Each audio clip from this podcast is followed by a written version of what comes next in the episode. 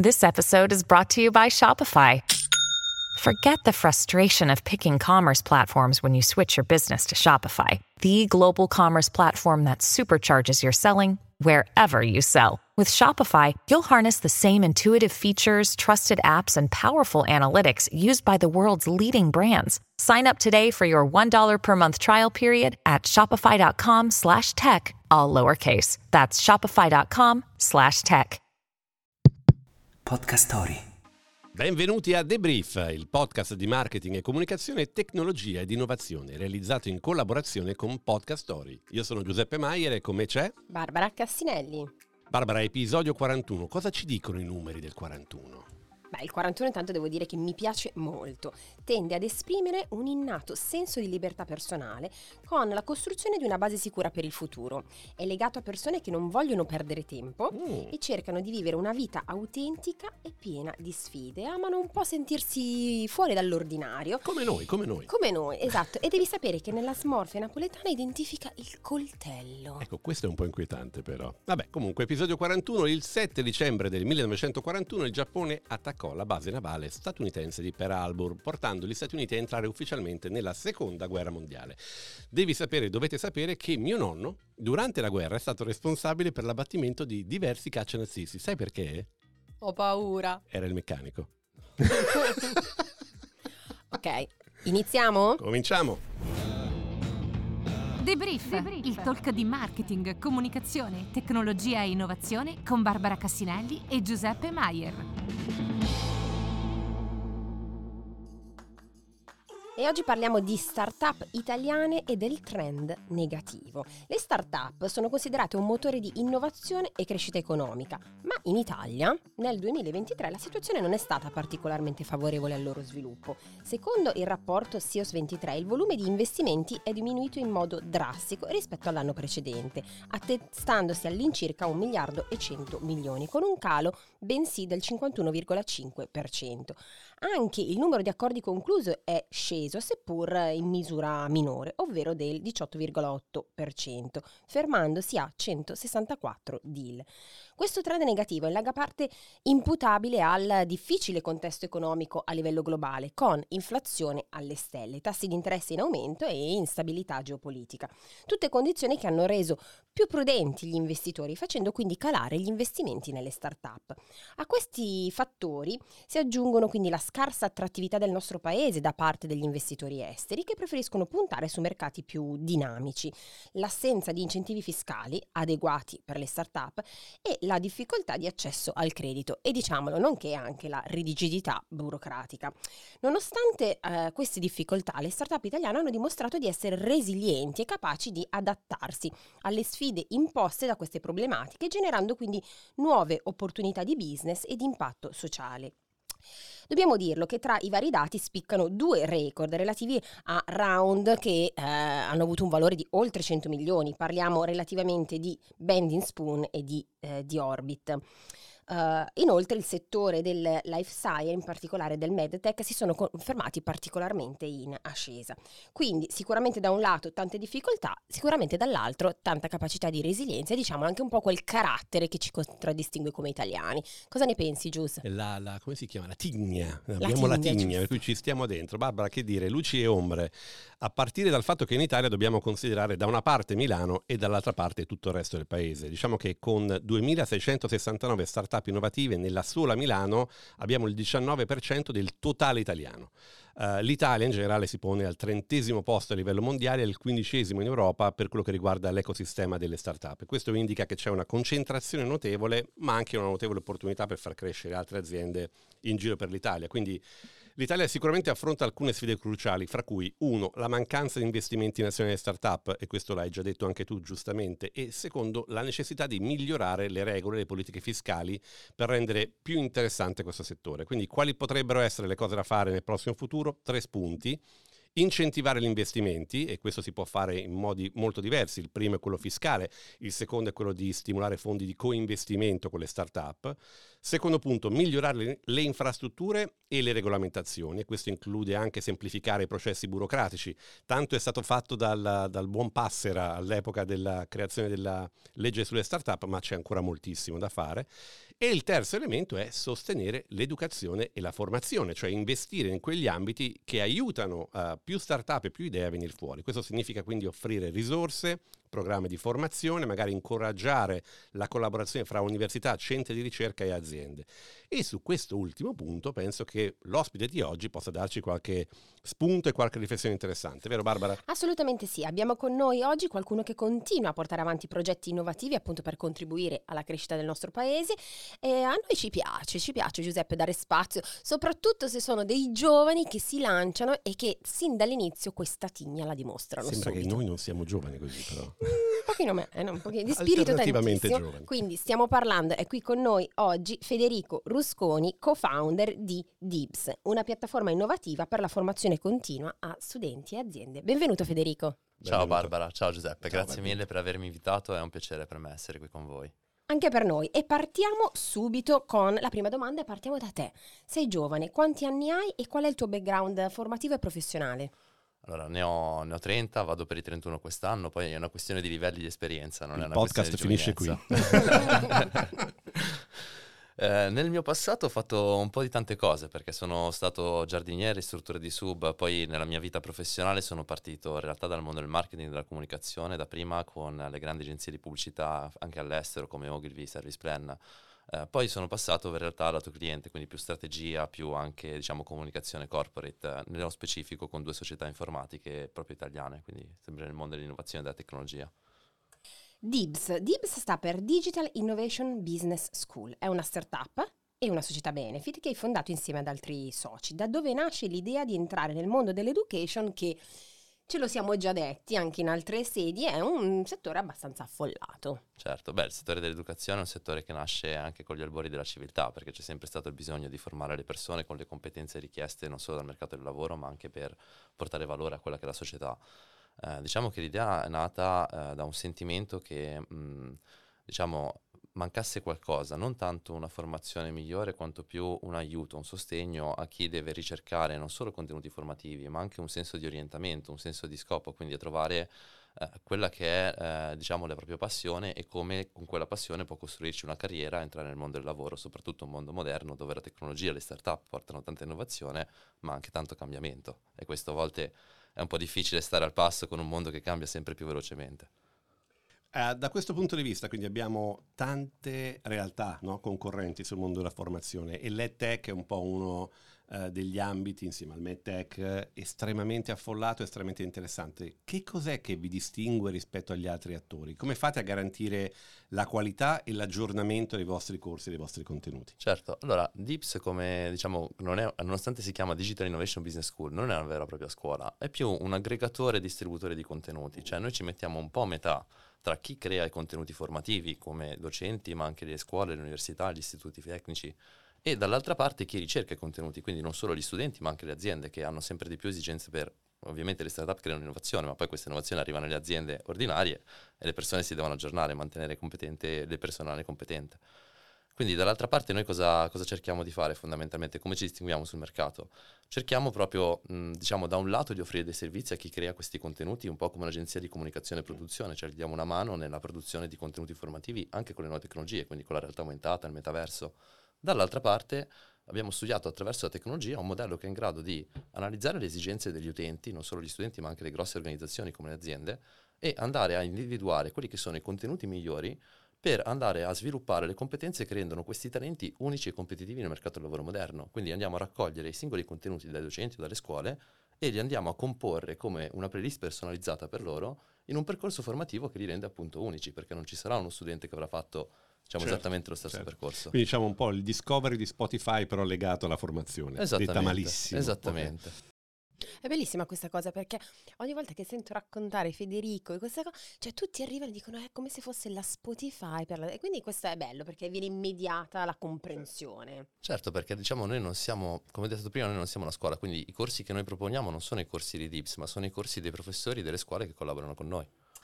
Mi ha affascinato molto il concetto, diciamo, di eh, redistribuzione del valore sui contenuti formativi dei docenti. Come verranno quindi remunerati i docenti e riconosciuti loro proprio come i veri autori del, del contenuto?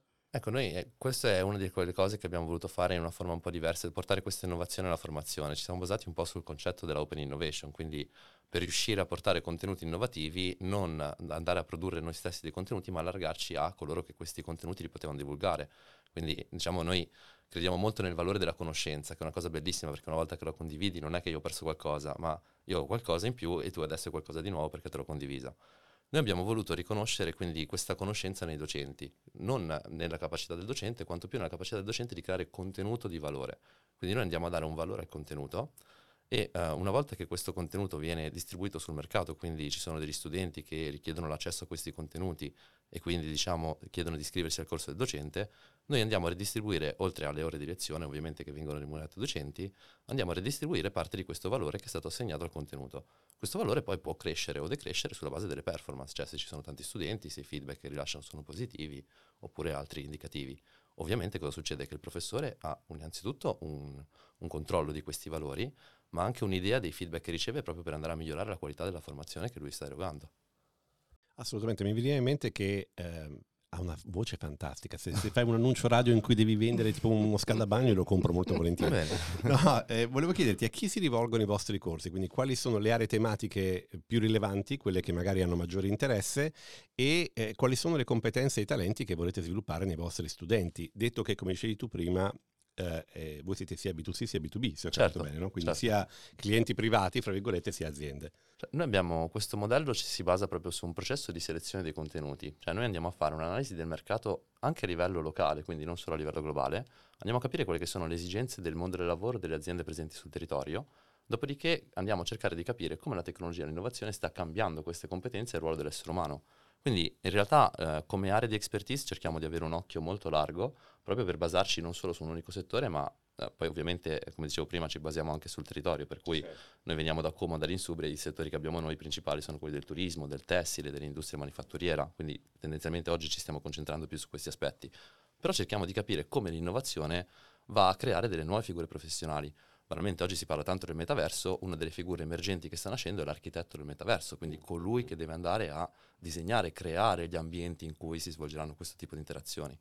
E eh, questo tipo di figura professionale ha un'applicazione in moltissimi settori che possono andare dal turismo, dalla moda, fino ad arrivare anche al manifatturiero, perché comunque il metaverso può ritornare utile anche per questo tipo di realtà. Anche per realtà più industriali, più industriali. Insomma, meno di comunicazione, più di processo. Certo, esatto. Okay. E parlando proprio di corsi, voi state lanciando i vostri primi master. Di che cosa ti, si tratta? Facciamolo un promino, un promino del lancio di questi master. Guarda, sì, oggi noi stiamo come primo, noi siamo nati da poco perché siamo nati a marzo dell'anno scorso, però come primo test del modello formativo abbiamo proprio voluto creare degli executive master part-time rivolti a, non solo ai giovani professionisti, ma anche a chi è già magari un pochino più esperto, un pochino più avanzato nella propria carriera, ma vuole comprendere come la tecnologia sta cambiando il suo lavoro e quindi vuole mantenersi aggiornato. E quello che abbiamo lanciato in questo momento, in questo primo semestre, sono due master. Uno rivolto proprio alla gestione dell'innovazione, sia in azienda ma anche per le start-up, quindi sapere come avere un'idea innovativa, sapere come sviluppare un prodotto, sapere come arrivare sul mercato.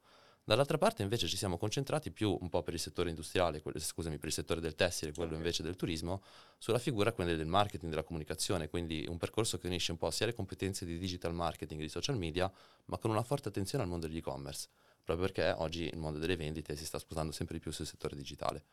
Nel futuro però, oggi già nel secondo semestre, stiamo già preparando due master, uno proprio sulla figura del manager, della manager dell'intelligenza artificiale, ovvero non chi dovrà sviluppare l'intelligenza artificiale, ma chi dovrà capirne i benefici, gli aspetti anche etici, per poter incorporare eh, tecnologie come questa all'interno dell'azienda e quindi saper portare valore e cambiamento e innovazione all'interno dei processi mentre dall'altra parte uno proprio sull'architetto del metaverso, quindi okay. sarà un corso specifico di design. Super, mi hai, mi hai, bruciato due domande, in realtà adesso provo a fartele scusa. comunque. No, no, no, ma in realtà mi incuriosivano due aspetti. Il primo, è, anzi parto dal secondo, il secondo è cosa ne pensi dell'intelligenza artificiale. In realtà quello che mi hai appena raccontato è molto coerente con la mia idea, cioè che l'intelligenza artificiale non debba essere una roba prettamente per tecnici, nel senso che è un po' come, che ne so, io che prendo la macchina e non devo sapere come funziona il carburatore o quant'altro, ho bisogno di andare da un punto A a un punto B e questo dovrebbe essere il ruolo di un manager dell'intelligenza artificiale. Però sono curioso di sapere come la vedi anche in evolutiva. Certo. E la seconda cosa è uh, quali sono i vostri prossimi passi, cioè diciamo al di là del fatto che sei giovanissimo, che hai una voce fantastica, Però dove volete andare? Qual è, Certo. qual è il- la- l'evoluzione che ti immagini per Dibs? Allora, per rispondere alla prima tua domanda, quella sull'intelligenza artificiale è una domanda interessantissima perché anche parte, diciamo, da dove è un po' nata l'idea, proprio perché appunto è eh, una di quelle innovazioni che sta portando maggiori cambiamenti nel mercato del lavoro. E soprattutto perché arriva a porci delle domande etiche. Cioè, oggi eh, avere a che fare con questo tipo di tecnologie non è più solo una questione tecnica, ma anche una questione di eh, comprendere che tipo di eh, risvolti può avere non solo all'interno di una società, di un'azienda, ma anche all'interno proprio della società banalmente come eh, quando sono nati i social media, poi si è nato tutto la- l'effetto delle fake news che poi abbiamo dovuto comprendere come regolarli. Diciamo che mm, la mia idea su questo, molti ragazzi mi vengono a chiedere spesso, ha senso per me studiare videomaking o design quando le macchine con l'intelligenza artificiale stanno arrivando a eh, diciamo, essere in grado di rispondere a questi compiti abbastanza egregiamente. La realtà è che io arrivo da un passato della creatività, quindi del marketing, copywriting, comunicazioni. E eh, secondo me, soprattutto sull'aspetto creativo, ehm, perlomeno poi qua si potrebbe entrare in un dibattito che altro che una sola puntata del podcast.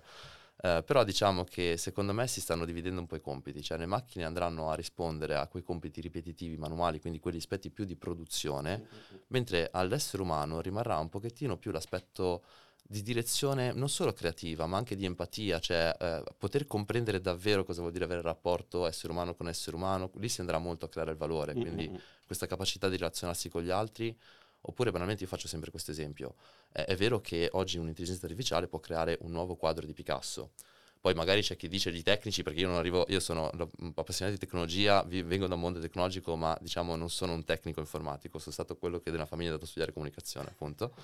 Però secondo me nella creatività ci sarà sempre il bisogno di un essere umano che dà la direzione, cioè non ci sarà mai il nuovo Picasso di- dell'intelligenza artificiale, perché per riuscire a sviluppare un concetto artistico, un proprio stile artistico, eh, deve essere in grado di provare un certo tipo di emozioni che poi deve saper, cioè l'intelligenza artificiale è bravissima a comprendere le emozioni umane e saperci, diciamo, creare delle azioni che poi vanno a rispondere a queste emozioni, però essere in grado di provare lei stessa delle emozioni, quindi di creare un proprio stile, questo è ancora qualcosa Al che secondo me- momento. esatto, al momento, al momento, perché mai dire mai, insomma, soprattutto nel mondo dell'innovazione. Mi viene in mente un film che eh, però forse conosco solo io perché ho dei figli che si chiama Piovono polpette. Beh, bellissimo. Ma no, Piovono polpette, fantastico perché mi viene in mente il parallelismo con la I, perché è un po' la stessa storia, cioè nel momento in cui abbiamo scoperto che si poteva utilizzare, tutti quanti a nastro utilizzarlo per qualunque cosa, salvo poi trovarsi sommersi da una marea di polpette e di cibo di cui non sai che cacchio fartene, per cui diciamo che è un parallelismo che voglio approfondire Giuseppe meglio. se le sarebbe mangiate tutte.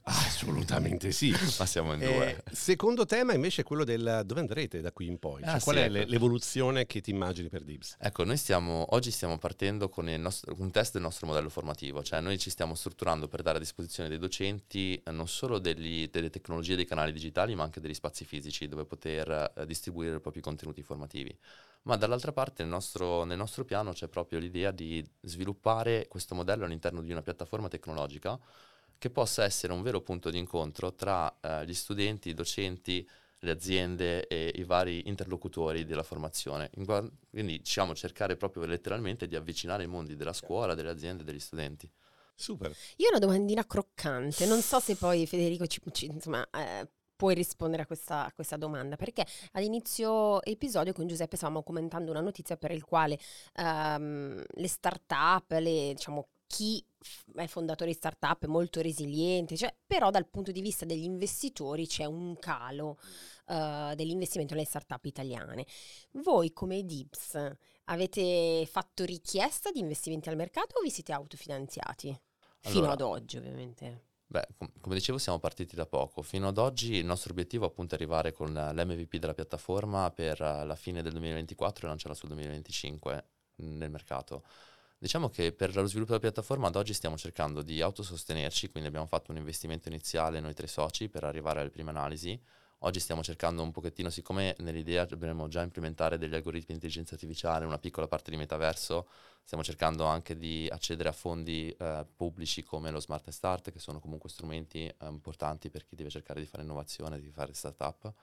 Poi realmente quando arriveremo a un MVP sì, cercheremo di fare un round di investimenti, però come dici tu in Italia è difficile, cioè l'idea è di, già di focalizzarci più sul mercato europeo perlomeno, non solo sul mercato italiano. Questa è una cosa che devo dire che spesso noi italiani non facciamo ed è una cavolata infinita, ma eh, si impara con l'esperienza. Cioè pensare di fare oggi un'azienda ancorandola solo al mercato italiano è una follia. Guarda, noi ci siamo, abbiamo tenuto particolarmente a voler partire in Italia, a fondare l'azienda in Italia proprio per dare anche una, una sorta di qualità made in Italy. Infatti abbiamo voluto fare non solo la startup innovativa ma anche la società di benefit che per noi era importante.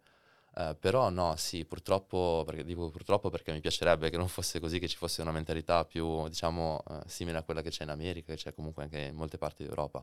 Cosa che tra l'altro in Polonia sta nascendo tantissimo questa mentalità. eh, Sì, per dove noi- però anche lì c'è un'idea, de- eh, allora, c'è una grandissima disponibilità a fare innovazione, ma consapevoli che il mercato di riferimento non è la Polonia. No, esatto, Cioè, esatto. Ma il problema è una dimensione, no? Noi siamo abituati a pensare a- agli Stati Uniti come grandissima fucina di startup, ma anche perché se riesci a prendere un piccolo mercato negli Stati Uniti, il mercato è talmente grande che ti sostiene.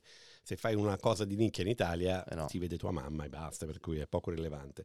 Tu sei anche investitore, Sì. però, se ho ben capito. In che cosa investi? Cos'è che ti incuriosisce? Ma più che investitore, imprenditore, perché Ok. sono, sono socio di, insieme al gruppo di famiglia, ovviamente abbiamo altre due società Ok. informatiche, che è un gruppo che sviluppa software da più di 40 anni in Italia, per cui noi nel mondo della tecnologia ci siamo sempre cresciuti. Sviluppiamo con due società, abbiamo una specializzata nel mondo degli ERP, quindi Mhm. seguiamo grandi aziende da settore farmaceutico, manifatturiero, tessile, automotive, eh, sia dal punto di vista di operation, quindi acquisti, vendite, produzione, logistica, fino ad arrivare anche alla parte finanziaria. Ok. Mentre con la seconda società, che ha base a Milano, tra l'altro, noi abbiamo iniziato a fare tutta una serie di sviluppi nel mondo web mobile IoT. Mhm. Facciamo sia da progetti su misura, ad esempio abbiamo fatto un paio di progetti importanti eh, con un paio di clienti a livello proprio un gestionale globale delle emissioni all'estero e eh, diciamo tutta una serie di infrastrutture per eh, un eh, grosso ateneo universitario. Poi invece abbiamo iniziato a sviluppare un prodotto nostro molto simile a Salesforce, quindi tutta la parte e-commerce, CRM, eh, gestione dei clienti online, fino ad arrivare a un semilavorato IoT per tutta quella che è la parte di industria 4.0 e domotica industriale. In realtà poi appunto io ultimamente mi sono Dedicato diciamo, ad altro. Esatto. Prima lavoravo appunto come direttore marketing per questo gruppo di società, oggi invece al 100% mi dedico invece su questa Chiaro. startup. Io vorrei andare un attimino sul personale. Zan, zan. Ehm, Federico ha un sacco di interessi, tra i quali devo dire anche passione, una comune, nel senso che noi Ah. ci siamo conosciuti eh, facendo Surfando. surf, esatto. Eh, però tu nella tua vita personale fai anche volontariato. Se hai voglia di raccontarci qualcosa. Volentieri, volentieri. Sì, diciamo che il volontariato è sempre stata una componente abbastanza importante della mia vita, cioè l'ho sempre fatto a livello personale anche in Italia. Avevo fondato un'associazione culturale dedicata proprio al mondo dello spettacolo che dava una mano ai giovani videomaker, ai giovani content creator a cercare di fare i loro primi progetti. Dopodiché, appunto, adesso collaboro con un'associazione culturale Comasca dedicata appunto ai giovani di Como, un attimo a, a dargli una mano da un punto di vista creare eventi culturali, creare eventi di networking, creare eventi dove si diffonde un minimo anche eventi diciamo dedicati a un- creare consapevolezza, conoscenza, ad esempio facciamo del formato di cene con ospite dove portiamo sempre persone a parlare da politici, medici a tutta una serie di figure. In realtà poi ultimamente diciamo, ho iniziato a fare due progetti. Il primo appunto sono stati, diciamo, fatto dei viaggi di volontariato appunto in territori colpiti dalle guerre ultimamente, nello specifico in Ucraina. E poi ho fatto, sto avviando adesso un progetto dedicato appunto a, eh, diciamo, vita-lavoro, il benessere, la salute mentale, quindi utilizzare il surf e i viaggi di surf come modo per riequilibrare le proprie energie, ma anche come una modalità per ritrovarsi in più in equilibrio con la natura, il proprio posto nell'universo, capire un attimo di se stessi cosa si vuole fare. Vedi, questo non è un video podcast, se no vedreste la dottoressa Cassinelli e il dottor Federico che annuiscono dicendo sì, si surf, Si surfa, si al il bilanciamento, mm, Ci piace figata. molto questo equilibrio, questo equilibrio. Io direi che siamo pronti per andare alla nostra domanda di rito, la domanda di brief. Federico, tu sei giovane, però diciamo che hai fatto tante cose, stai facendo tante cose, quindi a questo punto del tuo percorso, se tu dovessi dare un consiglio al piccolo, al giovane Federico, che cosa gli diresti? Ma allora, in- innanzitutto che non è mai facile, cioè bisogna sempre, se uno vuole qualcosa bisogna sempre impegnarsi, perché le sfide, poi da surfisti insomma lo sappiamo, quando uno vuole arrivare nell'line-up, prima di arrivare nell'line-up bisogna prendersi tante onde in faccia. Però quando poi si, remare, remare, remare. non finisce mai. Però in tutte queste remate ci sono queste piccole gioie, per cui l'importante appunto è non arrendersi, non mollare, crederci, insomma, alla fine poi essere consapevoli di fare piccoli passi alla volta, cioè non è che bisogna arrivare, il successo non è essere sempre da 0 a 100 al top, ma a volte c'è la giornata che ti va bene, a volte c'è la giornata che ti va male, è un, pro- è un processo. Dipende dall'onda che prendi. Dipende Eh, onde. come l'ho detta bene. E dove la prendi? Dove la prendi? O bisogna prendere le onde giuste. Grazie Federico, grazie mille per essere stato con noi e in bocca al lupo per tutto. Grazie a voi, è stato un piacere. E questo è tutto per oggi. Ringraziamo ancora Federico Rusconi per la sua partecipazione. L'episodio di oggi è stato curato da Francesca Silvia Loiacono, Lorenzo Zannino è l'executive producer, Matteo Virelli è il chief sound officer. Se ti piace quello che hai ascoltato, please scarica l'app Podcast Story e fai follow, download and subscribe. Questa è dedicata a Matteo. Per ricevere ogni settimana un nuovo episodio di The Brief su Spotify, Apple Podcast o dovunque ascolti i tuoi podcast. Ciao Barbara! Ciao Giuseppe.